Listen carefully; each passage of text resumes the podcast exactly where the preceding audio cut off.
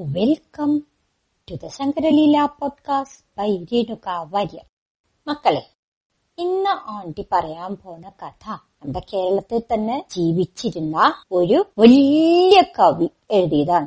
അതൊരു നാടകാണ്. ആ നാടകം തമിഴ് സംഗീത നാടകത്തിന്റെ ഒരു വിവർത്തനാണ്.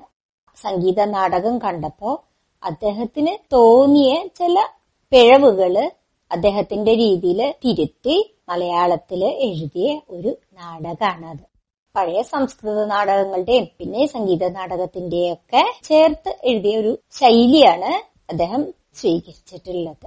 നാടകകൃത്തിന്റെ പേരെന്താണെന്നറിയോ? കെ സി കേശവപിള്ള അദ്ദേഹം കേശവീയം എന്നൊരു മഹാകവി എഴുതിയിട്ടുണ്ട്. അത് ശ്രീകൃഷ്ണന്റെ കഥയാണ്. ആണ്ടി പറയാൻ പോകുന്ന നാടകത്തിന്റെ കഥയുടെ പേര് സദാരാമ. എന്താ പേര് പറഞ്ഞേ? സദാരാമ. ഇത് സാധാരണ സംസ്കൃത നാടകങ്ങളെ പോലെയൊക്കെ നല്ലൊരു ശ്രേഷ്ഠ കൃതിയാവണം മലയാളത്തിലെ എന്ന് വിചാരിച്ചുകൊണ്ട് അദ്ദേഹം എഴുതിയ ഒരു നാടകമാണ് ഇതെന്താ മുഖം ഇങ്ങനെ വല്ലാണ്ടിരിക്കുന്ന എല്ലാവരുടെയും? ആ ആണ്ടിക്ക് മനസ്സിലായി. എന്താണ്? ആണ്ടി വല്ലാണ്ട് വിസ്തരിക്കാണ്ട് കഥ പറയൂ. എന്നാവും നിങ്ങളുടെ മനസ്സിൽ ഇപ്പോ അല്ലേ? ആ അത് മനസ്സിലായി. അത് തന്നെയാണ് പറയാൻ പോണത്. എടാ മുഖം തെളിഞ്ഞു. ആ കഥ ഇപ്പൊ പറയാട്ടോ ഇതാണ് കഥ. അവന്തിപുരം എന്ന ഒരു രാജ്യത്ത് ശാർഗഹസ്തൻ എന്ന് പറഞ്ഞ ഒരു രാജാവ് ഉണ്ടായിരുന്നു. അദ്ദേഹം വളരെ നല്ലവനായിരുന്നു കേട്ടോ. പ്രജകളെയൊക്കെ നല്ല പോലെ സംരക്ഷിക്കുന്ന ആളായിരുന്നു. അദ്ദേഹത്തിന്റെ മകനാണെങ്കിലോ? എടുക്കാൻ വളരെ ചെറുപ്പത്തിൽ തന്നെ നാല് വേദങ്ങളും ആറ് ശാസ്ത്രങ്ങളും പതിനെട്ട് പുരാണങ്ങളും ഒക്കെ പഠിച്ചു. കാണാൻ അതിഗംഭീരൻ സുന്ദരൻ. രാജകുമാരന്റെ പേര് പുഷ്പാങ്കതൻ ഇങ്ങനെയൊക്കെ മിടുക്കനായ ഒരു മകനുണ്ടായിട്ടും രാജാവിനൊരു വല്ലാത്ത വിഷമം. എന്താന്നറിയോ? ഈ രാജകുമാരൻ ഇതൊക്കെ പഠിച്ചു കഴിഞ്ഞപ്പോഴേ വൈരാഗിയായി തീർന്നു. വൈരാഗിയാവുക പറഞ്ഞാൽ ഈ ലോകത്തെ സുഖങ്ങളിലൊന്നും താല്പര്യമില്ല. കല്യാണം പോലും കഴിക്കണ്ട. രാജാവിന് വിഷമായി. ഇതെന്താ ഇങ്ങനെ? കല്യാണം കഴിക്കാതിരുന്ന കുട്ടികളുണ്ടാവോ? കുട്ടികളുണ്ടായില്ലെങ്കിൽ എന്താ ഉണ്ടാവുക? ആ നിങ്ങൾക്കറിയാലേ രാജ്യത്തിന് അവകാശികളില്ലാണ്ടായി പോവും. അപ്പൊ ഇനി എന്താ വഴി? മന്ത്രിയോട് രാജാവ് പറഞ്ഞിട്ടുണ്ടായിരുന്നേ. മന്ത്രി ഈ കുമാരൻ എങ്ങനെയായാലും എങ്ങനെയാ അവനെ കല്യാണം കഴിക്കാണ്ട് നടന്ന രാജ്യം അനാഥായിപ്പോയില്ലേ രാജാവില്ലാണ്ട്. പിന്നെ എന്താ ചെയ്യാ? അവനെ ഒന്ന് ഉപദേശിച്ചും നേരെയാക്കാൻ നോക്കൂ. മന്ത്രിയും കൊറേ ശ്രമിച്ചു. പക്ഷെ നടക്കണില്ല. അപ്പോ രാജാവ് ഇനി എന്താ ഒരു വഴി? ഈശ്വരനെ വിളിച്ച് പ്രാർത്ഥിക്കുന്നു. അല്ലാണ്ട് വേറെ ഒരു വഴി ഉണ്ട് തോന്നുന്നില്ല. എന്ന് വിചാരിച്ച് രാജാവ് പ്രാർത്ഥിച്ചുകൊണ്ടിരുന്നു. രാജാവിന്റെ പ്രാർത്ഥനയുടെ ഫലമായിരിക്കാം. ഒരു ദിവസം ഈ പുഷ്പാങ്കത രാജകുമാരൻ രാത്രി കിടന്നുറങ്ങുമ്പോ ഒരു സ്വപ്നം കണ്ടു. അതിസുന്ദരിയായ ഒരു സ്ത്രീ രാജാവിന്റെ മുമ്പിൽ ഇങ്ങനെ നിൽക്കുന്നു. രാജാവിന് ഈ പെൺകുട്ടിയെ കണ്ടപ്പോ ഭയങ്കര ഇഷ്ടായിട്ടോ. ഇവിടെ കല്യാണം കഴിക്കണം എന്ന് പോലും തോന്നി കുമാരൻ. കുമാരൻ ഞെട്ടി ഉണന്നു നോക്കിയപ്പോ ആരുമില്ലല്ലോ അടുത്ത്? പക്ഷേ ആ പെൺകുട്ടിയുടെ രൂപം മനസ്സിൽ വരച്ചു വെച്ച പോലെ വളരെ കൃത്യമായിട്ട് പതിഞ്ഞു കിടന്നു. പക്ഷേ ആ പെൺകുട്ടി ആരാ എവിടത്തെയാ ആരുടെ മോള ഒന്നും മനസ്സിലാവില്ലല്ലോ. സ്വപ്നത്തിൽ കണ്ടല്ലേ ഉള്ളൂ. ഈ കുമാരൻ രാജാവിന്റെ അടുത്ത് പോയിട്ട് വിവരം പറഞ്ഞു. അച്ഛാ ഞാൻ ഇങ്ങനെ ഒരു പെൺകുട്ടിയെ സ്വപ്നം കണ്ടു. എനിക്ക് അവളെ കല്യാണം കഴിക്കണം എന്നാഗ്രഹമുണ്ട്. രാജാവിനെ ഭയങ്കര സന്തോഷായി. ഓ ഇതുവരെ കല്യാണം കഴിക്കേ വേണ്ടെന്ന് പറഞ്ഞ ആൾ ഇപ്പൊ എനിക്കിതാ ഈ കുട്ടിയെ കല്യാണം കഴിക്കണം എന്ന് പറയും. അത് വെച്ച് ആണോ? അവളെ എവിടുത്തെയാ? അതൊക്കെ വല്ലതും അറിയോ? അതൊന്നും എനിക്ക് അറിയില്ല അച്ഛ. എനിക്ക് ആകെ അവളുടെ രൂപം മാത്രമേ മനസ്സിലുള്ളൂ. വേറെ ഒരു കാര്യവും എനിക്ക് അറിഞ്ഞൂടാ അപ്പൊ രാജാവോ വിചാരിച്ചു ഇനിയിപ്പൊ എന്താ ഒരു വഴി? കണ്ടുപിടിക്കണ്ടേ കുട്ടിയെ? മന്ത്രിയായിട്ട് ആലോചിച്ചു. ഒരു ബുദ്ധി തോന്നി. തൊട്ടടുത്തൊരു അമ്പലം. ഭവാനിപുരം അമ്പലം. ഭവാനി എന്ന് പറഞ്ഞാൽ ആരാന്നറിയോ? ശ്രീ പാർവതിയാണ്. അപ്പൊ ആ അമ്പലം ആരുടെ അമ്പലമായിരിക്കും? ആ അത് നിങ്ങൾക്ക് അറിയാം അല്ലേ? ശിവന്റെയും ശ്രീ പാർവതിയുടെയും അമ്പലം. ആ അമ്പലത്തിൽ വന്ന് സോമവാര വ്രതം നോക്കണത് വളരെ ശ്രേഷ്ഠാണ്. സോമവാര വ്രതം എന്ന് പറഞ്ഞാൽ എന്താന്നോ? തിങ്കളാഴ്ച ദിവസങ്ങളിൽ സ്ത്രീകൾ രാവിലെ തൊട്ട് വൈകുന്നേരം വരെ ഭക്ഷണമൊന്നും കഴിക്കാണ്ട് പ്രാർത്ഥിച്ചോണ്ടിരിക്കും. വൈകുന്നേരം അമ്പലത്തിൽ പോയി ദക്ഷിണ കൊടുത്ത് പാരണ വീടിയതിനു ശേഷം മാത്രമേ എന്തെങ്കിലും ഭക്ഷണം കഴിക്കൂ. ഇത് സ്ത്രീകൾ മാത്രം നോക്കണ ഒരു വ്രത. എന്തിനു വേണ്ടിയാന്നറിയോ ഉത്തമനായ ഭർത്താവിനെ കിട്ടാനും കിട്ടിയ ഭർത്താവ് ഒരുപാട് കാലം ആയസോടും ആരോഗ്യത്തോടും കൂടി ജീവിച്ചിരിക്കാനും വേണ്ടിയാണ് ആ വ്രതം നോൽക്കണത്. അങ്ങനെ സോമവാര വ്രതം നോൽക്കാൻ വേണ്ടി ഈ അമ്പലത്തിൽ കുറേ പെൺകുട്ടികൾ വരും. രാജാവ് ഒരു കാര്യം ചെയ്തു. ഈ അമ്പലത്തിൽ പത്തു ദിവസത്തെ ഒരു പ്രത്യേക ഉത്സവം ഏർപ്പാടാക്കി. അങ്ങനെ വരുമ്പോ ഉത്സവം കാണാൻ ധാരാളം ആൾക്കാർ വരില്ലേ? ചിലപ്പോ രാജകുമാരന് ഈ പെൺകുട്ടിയെ കണ്ടുപിടിക്കാൻ പറ്റിയാലോ? ഉത്സവത്തിന്റെ സമയത്ത് രാജകുമാരൻ വേഷപ്രച്ഛന്നനായിട്ട് ഉത്സവത്തിന് ചെന്നു. അവിടെ ചെന്ന് ഇങ്ങനെ ഉത്സവമൊക്കെ കണ്ട് നടക്കുമ്പോ എന്താ ഉണ്ടായേനോ സാധാരണ പല ഉത്സവങ്ങളിലും സംഭവിക്കുന്ന പോലെ തന്നെ. ഉത്സവത്തിന് ആനയടഞ്ഞു. ആനയടഞ്ഞപ്പോ എന്തായി? ആൾക്കാരെ നാല് പാടും ചെറിയോണ്ടി ഈ രാജകുമാരൻ ഒരു ഭാഗത്ത് നിൽക്കുമായിരുന്നു ഒരു ഒഴിഞ്ഞ സ്ഥലത്ത്. രാജകുമാരന്റെ മുമ്പിലേക്ക് അതിസുന്ദരിയായ ഒരു സ്ത്രീ വന്നുവിട്ടു രാജകുമാരൻ ആ സ്ത്രീയെ നോക്കിയതും ഞെട്ടിപ്പോയി. ഊഹിക്കാമോ കാരണം? ആ മോൻ കൈവക്കി എന്നിട്ടൊന്ന് പറയൂ. എന്താ കാരണം? ആ അതന്നെ. സത്യം മോൻ മിട്ടുക്കനാണല്ലോ മിട്ടും മിട്ടുക്കനാണല്ലോ ശരിക്കും ഊഹിച്ചു. ആ പെൺകുട്ടി ഈ രാജകുമാരൻ സ്വപ്നം കണ്ട പെൺകുട്ടിയായിരുന്നു. ഈ കുമാരൻ ചോദിച്ചു ഈ കുട്ടിയോട്. കുമാരി കുമാരി എവിടുത്തെയാ? ആരാ? ഈ കുമാരിയും ഈ രാജകുമാരനെ കണ്ടിട്ട് ആകാം പരന്ന് നിൽക്കുമായിരുന്നേ കാരണം എന്താന്നോ? ഇത്ര സൗന്ദര്യമുള്ള ഒരാളെ രാജകുമാരി കണ്ടിട്ടേയില്ല. കണ്ടപ്പോ തന്നെ ഈ കുമാരനോടും പ്രേമം തോന്നി. കല്യാണം കഴിക്കണമെന്ന് ആഗ്രഹവും തോന്നിയിരുന്നു. രാജകുമാരൻ ചോദിക്കുകയും കൂടി ചെയ്തപ്പോ കുമാരി പറഞ്ഞു ഞാൻ അപ്പുറത്തെ ഗ്രാമത്തിലെ ഒരു കച്ചവടക്കാരന്റെ മകളാ. പേര് സദാരാമ. എന്റെ അച്ഛന്റെ പേര് സാർത്ഥവാഹനൻ. എനിക്കൊരു ചേട്ടനും കൂടിയുണ്ട്. വജ്രാശയൻ ഞങ്ങൾ ഒരുമിച്ച് ഉത്സവം കാണാൻ വന്നതാ. പക്ഷെ ആനയടഞ്ഞു എല്ലാവരും ചെതറി ഓടി കൂട്ടത്തിൽ ഞാനും ഓടി ഇവിടെ വന്നതാ. എന്റെ വീട്ടുകാരെ എവിടെയാന്ന് എനിക്ക് അറിയില്ല അങ്ങാരാ? പുഷ്പാങ്കത പറഞ്ഞു. ഞാൻ ഇവിടെ അടുത്ത് അവന്തിപുരം രാജ്യത്തെ രാജകുമാരനാണ്.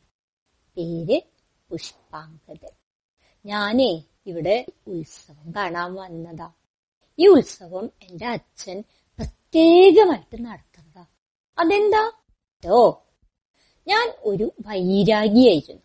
കല്യാണം കഴിക്കണമെന്ന് ആഗ്രഹേ ഉണ്ടായിരുന്നില്ല.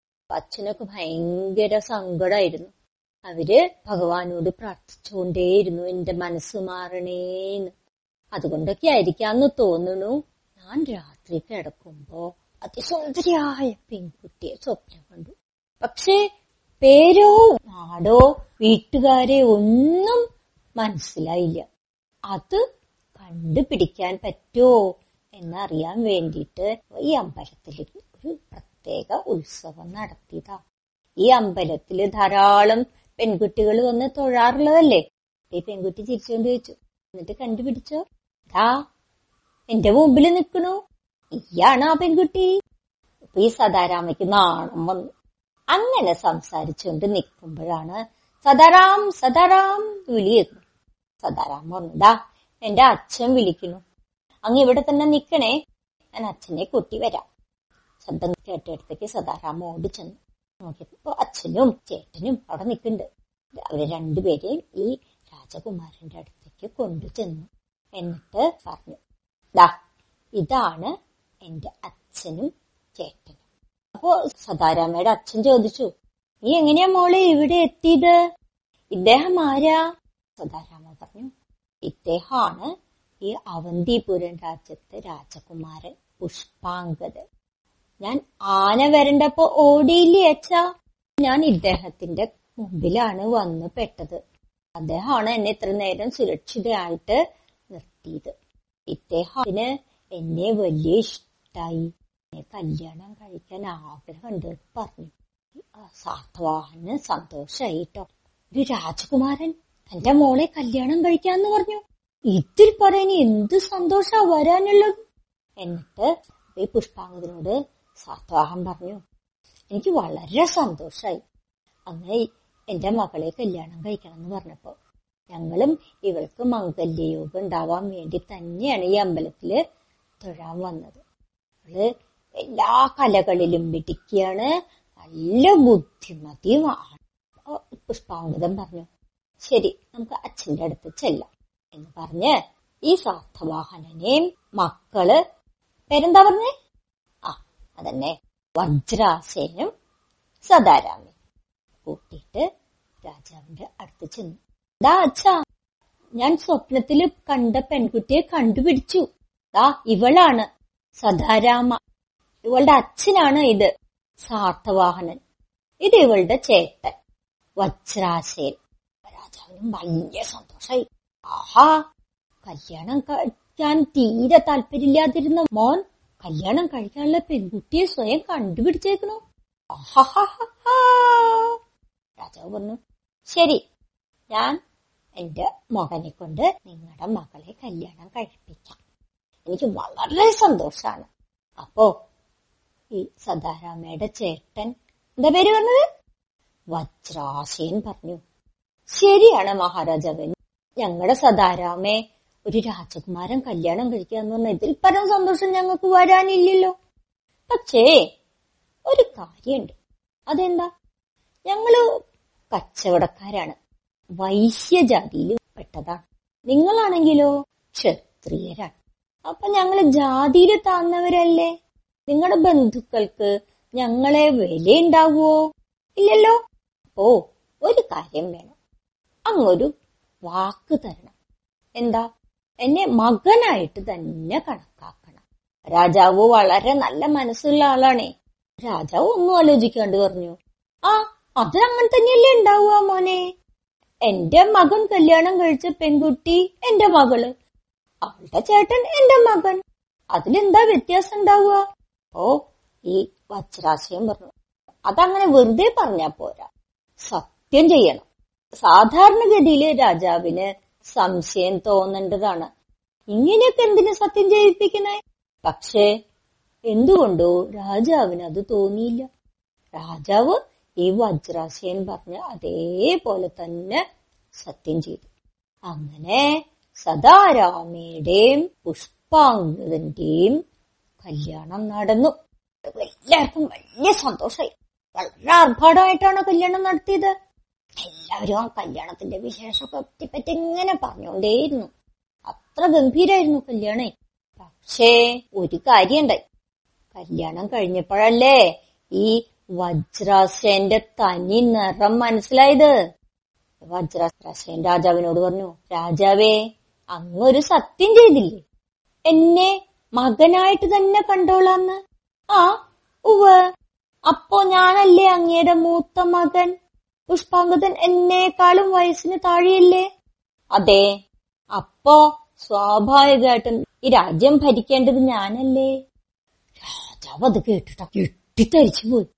ഇതെന്തായി പറയണേ? സത്യം ചെയ്തു എന്നുള്ളത് സത്യമാണ് പക്ഷേ ഇങ്ങനെ ഒരു കാര്യം അതിൽ ഒളിഞ്ഞിരിക്കുന്നുണ്ട് എന്നുള്ളത് ഒട്ടും വിചാരിച്ചില്ലല്ലോ ഈശ്വര. ഇനിയിപ്പോ എന്താ ചെയ്യ? അപ്പോ പുഷ്പാങ്കതൻ പറഞ്ഞു സാരല്ല അച്ഛ ഇദ്ദേഹം തന്നെ രാജാവായിട്ട് രാജ്യം ഭരിച്ചോട്ടെ. അങ്ങക്ക് അറിയാലോ ശ്രീരാമൻ ഹരിശ്ചന്ദ്രൻ ഒക്കെ അച്ഛന്റെ ശപഥം നിറവേറ്റാൻ വേണ്ടി രാജ്യം വേണ്ടാന്ന് വെച്ചോരല്ലേ അതുപോലെ തന്നെയാണ് ഞാനും. എനിക്കും രാജ്യഭാരമൊന്നും വേണ്ട. ഇദ്ദേഹം രാജ്യം ഭരിച്ചോട്ടെ. വേറെ നിവൃത്തിയൊന്നുമില്ലാണ്ട് രാജാവ് ഈ വജ്രാശയനെ രാജാവായിട്ട് അഭിഷേകം ചെയ്തു. രാജാവ് എന്താ ചെയ്തേന്നോ? എന്താ സാധാരണ രാജാക്കന്മാര് ചെയ്യാ?